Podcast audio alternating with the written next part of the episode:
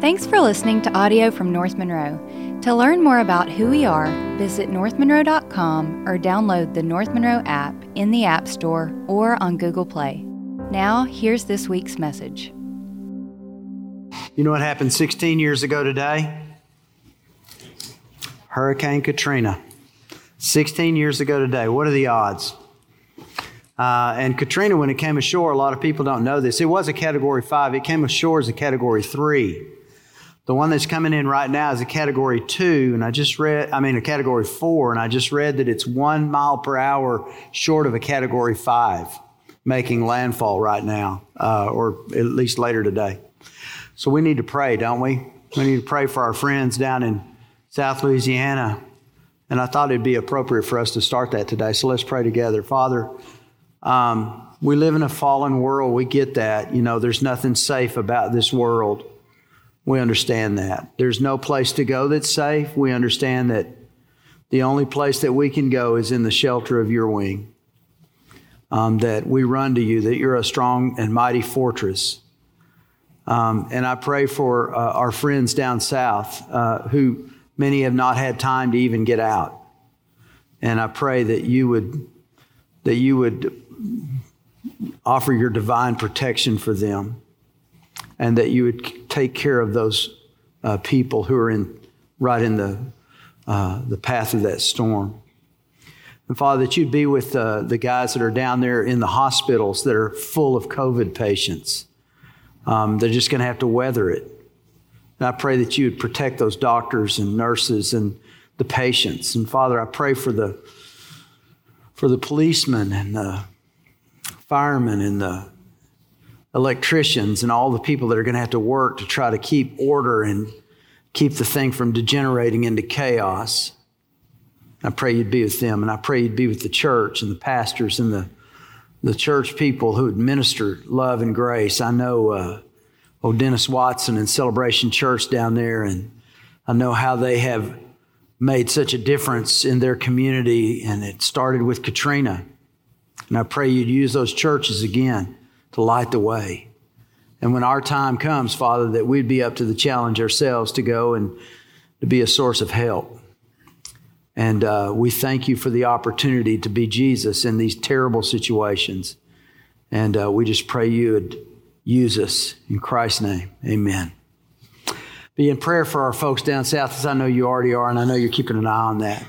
You know, if I had to name one guy who had the greatest influence over my the way I pastor, the way I teach, the way I understand the Bible, it would have to be a guy named Charles Swindoll. Many of you haven't heard of him, but let me tell you, if you lived in the 80s and 90s or in the evangelical church, you would have heard of him because I would think that he's probably in the top two or three people who were most influential in the 80s and 90s in the church. Chuck's still preaching today. He's 86 years old, preaching at Stonebriar Church. Just an amazing guy.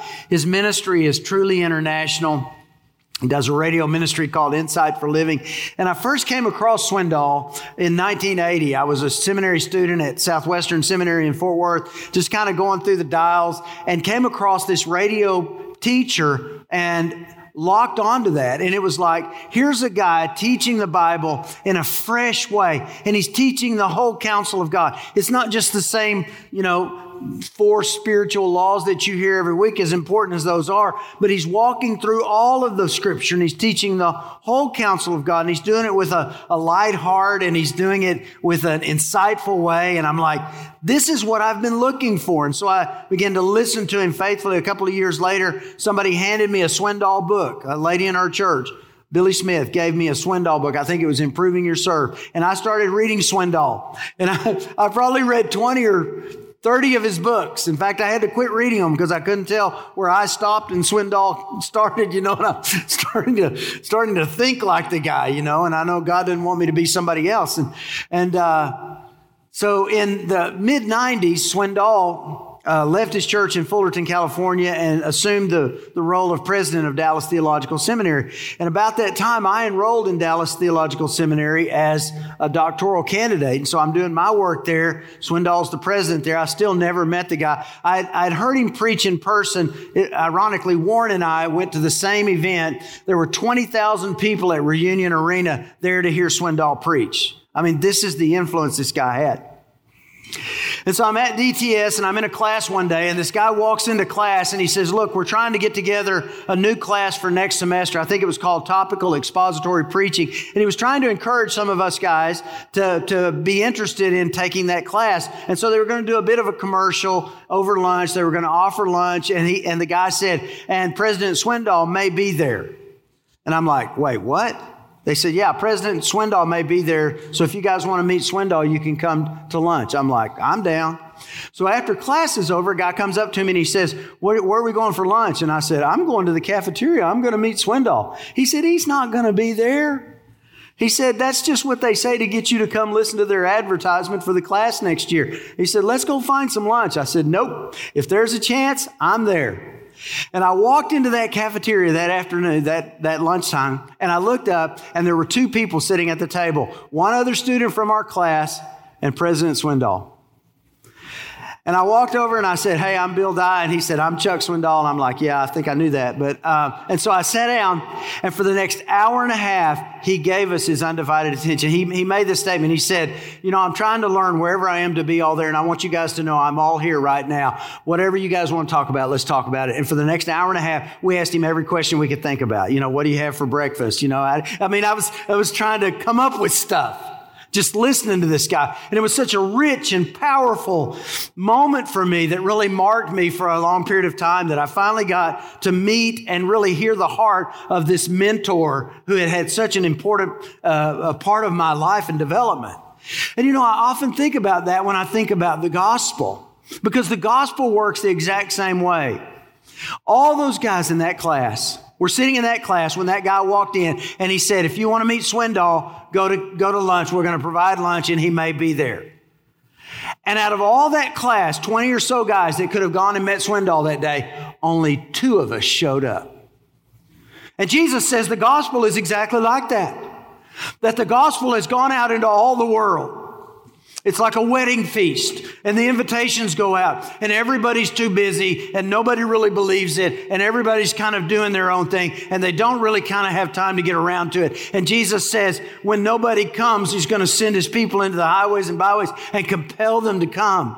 But that's exactly how the gospel works. Many are called, but few are chosen. And when you understand that concept of chosen to be the Hebrew idea of, of chosen, that means that I am in a privileged position with God, not because of my birthright, but because of my rebirthright. So when I choose Christ, when I choose Christ by faith, I become chosen. And yet many have been called, but few are chosen because so few respond to the call. And that's really the essence of Romans chapter 10. Let's go to Romans 10, verses 11 through 21. Now remember, this whole thing is related to the Jews.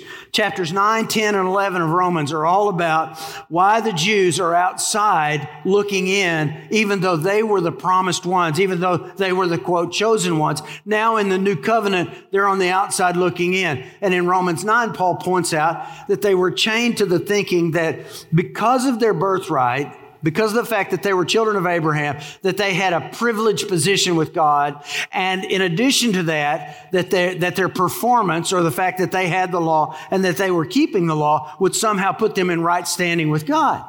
And then in chapter 10, he becomes very specific and clear, and he says salvation comes uh, back around to faith. In Romans 10, 9, and 10, believe, uh, uh, con- confess with your mouth Jesus is Lord, and believe in your heart uh, that God raised him from the dead, and it says you shall be saved. So there's no questions. And then we come to Romans 10 13, and this is the verse we ended on last time. For everyone who calls on the name of the Lord will be saved. In other words, salvation is not for a privileged few. Got it? And salvation is not earned through good works. Everyone who calls on the name of the Lord will be saved. It's available for everyone. So then the question comes up, well, then why isn't everyone saved? And he says three things in this part of Romans chapter 10. He's, he's, he's talking about the call. And he says, first of all, you got to hear the call. Secondly, you got to heed the call. And then third, you got to sound the call. So let's take those in order. First, you have to hear the call. Now, the last time we ended with that beautiful word, whosoever, in verse 11, for the scripture says, everyone, whosoever believes in him will not be put to shame. That's New, Internet, uh, New English translation. In other words, it's open to everyone. Now, I know I've got some friends who, who say that God calls some to election and others to destruction. They'll point back to Romans chapter 9, specifically verse 13, and it says, Jacob I loved, Esau I hated, even before they'd done anything good or bad. And you've got to be really careful with context, okay? Whenever you read the Bible, you have to understand there's a context. There's a context to the whole Bible. There's a context to the New Testament. There's a context to the Old Testament. There's a context to the specific book. There's a context in the specific chapter. And then sometimes those chapters are clumped together. And, and so there is a broader context here. You can't just take that verse, Jacob I loved and Esau I hated, out of context and deal with that only as if that's one exclusive principle. Because right after he says that in Romans 10, he says, uh, if you believe in your heart and confess with your mouth, you shall be saved. So it's everyone, okay? Okay?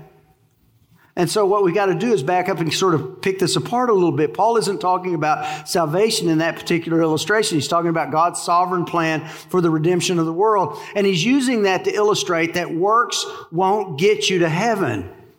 Uh, the point was that you can't earn it through your performance. Look, he says, Jacob have I loved, Esau have hated before they had done anything. You got it? Because the Jews were all wrapped up in the concept of, of, of works and, and keeping the law. But he says the choice was made before they had done anything. So does he choose some and then reject others? Well, there's two powerful theological principles at work here. One is the sovereignty of God. And we talked about this a month or so ago when we talked about Romans 9, and I don't pretend that you still remember any of that. You know, they say that the average sermon is forgotten by the time you get to your car. So I'm wondering what I'm even doing up here sometimes. it's really sad.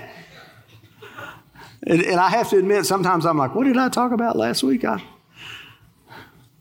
But there's two important principles and, and an- another great teacher at Dallas Theological Seminary that I had was a guy named Howard Hendricks, and I had him for a couple of classes. And he said in one of the classes, he said, the true test of a first rate mind is the ability to hold two opposing ideas in tension and live with that tension. And these are two opposing ideas that live in tension. The first is the sovereignty of God. That means that God can do whatever God wants to do. God can call whomever he wants to call. He can use whatever he wants to do. I mean, with Jonah, he used a worm. It says God ordained a worm. In Jonah's case, that was a divinely ordained worm. In Balaam's case, he ordained a donkey and the donkey spoke to Balaam. So God can use whatever he wants, which is beautiful news for us because that means he can use us too. You got to think if God can use a worm and a donkey, then there's hope for me. But the second concept is the justice of God. God can choose whomever he wants, but his choices are always governed by his wisdom. You see, he's sovereign, but he's not capricious. And so when God chose Jacob, we know by the nature and character of God that he could have chosen Esau. I mean, he certainly can choose whomever he wants. But by the fact that he chose Jacob, we know immediately that Jacob was the better choice. And there are clues to why Jacob was the better choice. Uh, there are descriptions of these two men in the book of Genesis. And it says this about Jacob. It says that he was a man of peace. And that word is tome, It's the word that has to do with a spiritual orientation. So Jacob on the outside was a conniving, manipulative, kind of nasty character. But on the inside, at the core of his heart, his heart was inclined towards spiritual things. And you see that played out in his life. Every time he gets into a crisis, he goes to the Father. He goes to the Lord. Esau, on the other hand, by all outward signs, was the perfect depiction of the good old boy. And everybody liked Esau. He probably hit home runs in church league softball. He, uh, you know, could catch all the fish and kill all the deer and could make the perfect turkey sound so the turkeys come in. I mean, Esau was that guy. But there was no spiritual inclination in Esau's life. You never ever read that Esau prayed or that he called out to God or that he had any spiritual inclination at all. And so what we, what we learn from that is before they had done anything, God selected Jacob because in his foreknowledge, he could see into his heart. And it always comes back to the heart. God's always about the heart. He's always after the heart. And this is what the Jews didn't get. They thought it was about privilege and pedigree and performance that put them in right standing with God, but it doesn't work that way. And because of that, they crashed on the cornerstone because they couldn't accept him by faith. Romans 9, 31, 32. But Israel, pursuing a law of righteousness, did not arrive at that law. Why? Because they did not pursue it by faith, but as though it were uh, by works, they stumbled over the stumbling stone. And Jesus said that he's the cornerstone and, and he's a stone of stumbling and a rock of offense. Because you can only come to God by faith. You're not going to work your way into it. And so now we're at chapter 10 and things clear up immensely. The NET says, everyone, New, New, English translation, everyone who believes in him will not be put to shame. Notice it doesn't say everyone chosen by God. It says everyone who believes. And salvation is open for everyone. Whoever means, you know, you know what whoever means? It means whoever. It means anybody. It means you. It means me. It means everybody. Verse 12, for there is no distinction. And this was revolutionary because everything in the Jewish mind was about distinction, the, the, distinction between the, the Jews and everyone else, which were the Gentiles. There's no distinction between Jew and Greek. He uses Greek here instead of Gentile. For the same Lord is the Lord of all who richly blesses all. Do you see that word all? The same Lord who's the Lord of all richly blesses all who will call on him.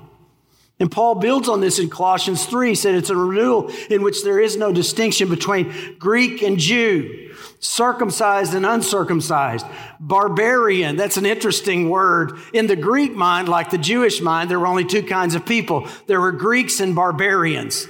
And that word barbarian is, is what we call an onomatopoeia. It's a word that's name sounds like the word. And so a barbarian was one who spoke barbar which was a language that was unintelligible to the Greek, but he was a barbarian. And he says there's no distinction between that, the Scythian, the slave, the free man, but Christ is all and in all. And this isn't only true of Jews and Gentiles, it's true of everything. And, and here's our problem we love to make distinctions.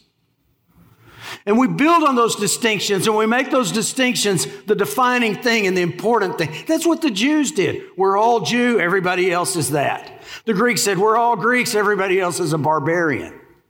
And we create these distinctions. And by doing that, we separate from one another. We love it. White and black, rich and poor, educated and uneducated, cool and uncool, white collar, blue collar, smart, dumb, liberal, conservative, pretty, ugly. But here's the thing you need to understand God doesn't know such distinctions. Whoever is everyone. And we got to get off of this divisive thing that we're into, particularly in the area of race. We got to stop it. Tony Evans really helped me. I don't know of anybody that is walking the tightrope of the, of the problems of race in America right now better than Tony Evans. He said this, man, it was so good. He said, Stop saying that God is colorblind. God's not colorblind.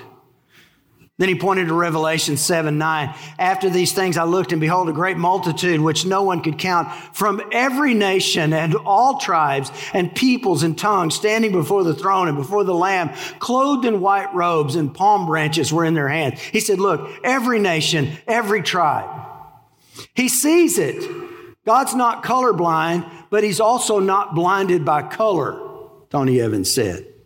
If you make a distinction based on color, then you are a racist.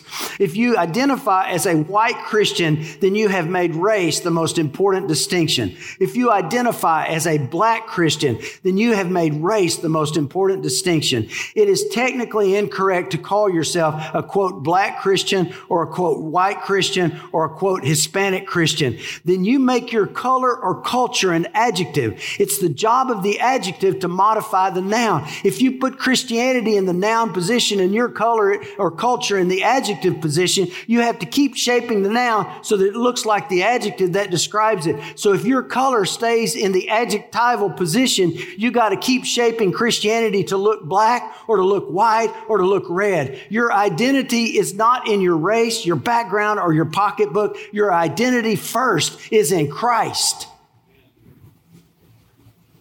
If we play to a white identity, if we play to a black identity, if we play to a socioeconomic identity, then we've placed our identity distinctions ahead of the identity of Christ. The gospel is open to all, regardless of your race, regardless of your disgrace. You see, a lot of people think that maybe God doesn't love them because they weren't born the right way.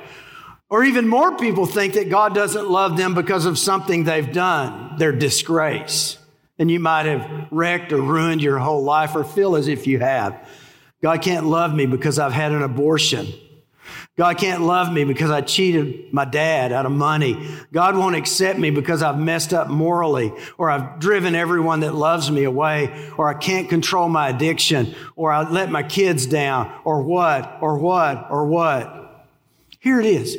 The love of Christ transcends race and disgrace. Look at verse 13 again. For whoever will call upon the name of the Lord will be saved. It just can't get any clearer than that. And so the call of the gospel goes out. The wages of sin is death, but the gift of God by faith is eternal life through Jesus Christ our Lord. Doesn't matter who you are, doesn't matter what you've done. But there's a second side to that. You have to hear that call and listen. If you're here today, you've heard the call, you've been called. Now you have to heed the call. That's that second thing. Skip down to verse 16. We'll come back to verse 14 in a minute. I want to do something a little different. In verse 16, he says, However, they did not all heed the good news. Do you got that? Why are the Jews on the outside looking in? It's not because they didn't hear the call, it's not because they didn't hear about Jesus. It's because they didn't heed the call. For Isaiah says, Lord, who has believed our report? Verse 17, so faith comes from hearing, and hearing by the word of Christ. And this is seminal and transformational. Faith comes when you hear the word of God. I don't know of anything that's truly transformational apart from the word of God. There are certain things you can do to get yourself into better shape. Obviously, some of us need to do some more of that. And there are some things you can do to get your mind in a better place. Obviously, there are things that you can do to become a more positive and optimistic person. But there's nothing transformational like the Word of God. Because it literally changes the way you see life and the way you see yourself. And once you hear the Word, you become responsible for what you've heard. Once you hear the word, you become responsible. So when you hear the call, next step is heed the call. Look at verse 18. But I say, surely they have never heard, have they? Paul's trying to argue for the Jews. Indeed, they have. And we're back to them. Paul's saying they've heard the gospel. They're not, with, they're not without excuse. Their voice has gone out into all the earth and, and their words to the ends of the world. But I say, surely Israel did not know, did they? First, Moses said, I will make you jealous by that which is not a nation. By a nation without understanding will I anger. So he's saying, you know, God's using the Gentiles to make the Jews jealous. Isaiah is very bold and says, I was found by those who did not seek me. I became manifest to those who did not ask for me. Verse 21. But as for Israel, he says, all the day long I have stretched out my hands to a disobedient and obstinate people. Why are they disobedient and obstinate? They won't heed the call. And the Jews' unbelief kept them from the power of grace. And here's the part I don't want you to miss, okay? If God didn't spare his promised chosen ones, why would you ever think he would spare you? I mean, I know people who've been in church for their whole life. And you talk to them about the call of God over their life, and they're like, Well, my daddy was a deacon, my granddaddy was a preacher.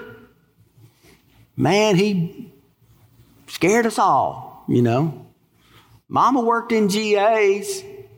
You know, I've been at that church since the doors were open. You know, I had a drug problem. I got drugged to church. You know, you've heard all that, right? So why haven't you heeded the call? Look, you can sit in these chairs for a hundred years. If you don't heed the call, then it's meaningless. It's not enough just to hear. And some of you have heard the gospel your whole life. You need to heed the gospel. You have to act on what you know. You have to come to a point in your life where you say, you know what, that's for me. That's not, I'm not, you know, well, I'm glad, you know, I'm glad my husband heard that today, preacher. He really needed that. Well, you know, or you stepped all over my toes. Well, I didn't step on enough of you then because you didn't heed the call. You got to heed the call. You got to come to a point in your life where you say, okay, I'm quit playing games. Here I am, Jesus, best I know how. You got me. I'm all yours. And now listen, here's that third thing. Because this is where the rest of us are. Maybe you've heard the call, maybe you've heeded the call. Here it is. When you, when you hear the call and heed the call, you have to give the call. You sound the call. In other words, you become the caller. Let's back up and catch that middle section that I skipped. Go back up to verse 13. Whoever will call upon the name of the Lord will be saved. There's that part of the call. But he's quoting Joel 2:32. And Joel 2:32 says this, and it will come about that whoever calls upon the name of the Lord. You say, well, what's the difference there? Here's the distinction. The New Testament was written in Greek. You got that? Koine Greek. The Old Testament was written in Hebrew. Got that? So in the New Testament, that word for call that Paul uses is epikaleo. It means to, uh, to call upon. And so the idea is that I'm calling upon the name of Jesus for salvation.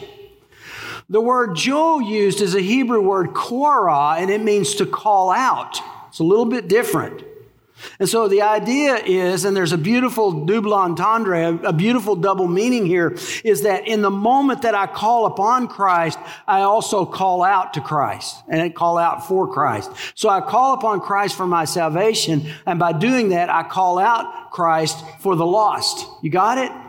And that's the way they understood the personal relationship with Christ. It was never a secret thing. It was never a quiet, silent thing. It was never a personal thing.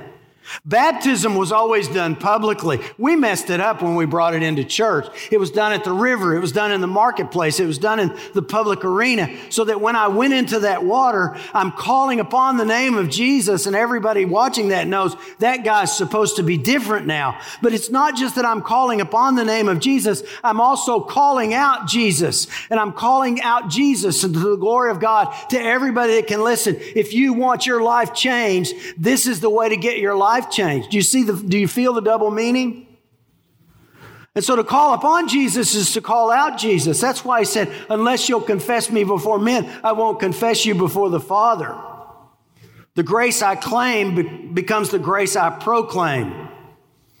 So you have to hear the call, you have to heed the call, and then you become the one that calls. Verse 14. How then will they call on him in whom they have not believed? How will they believe in him whom they've not heard? And how will they hear without a preacher?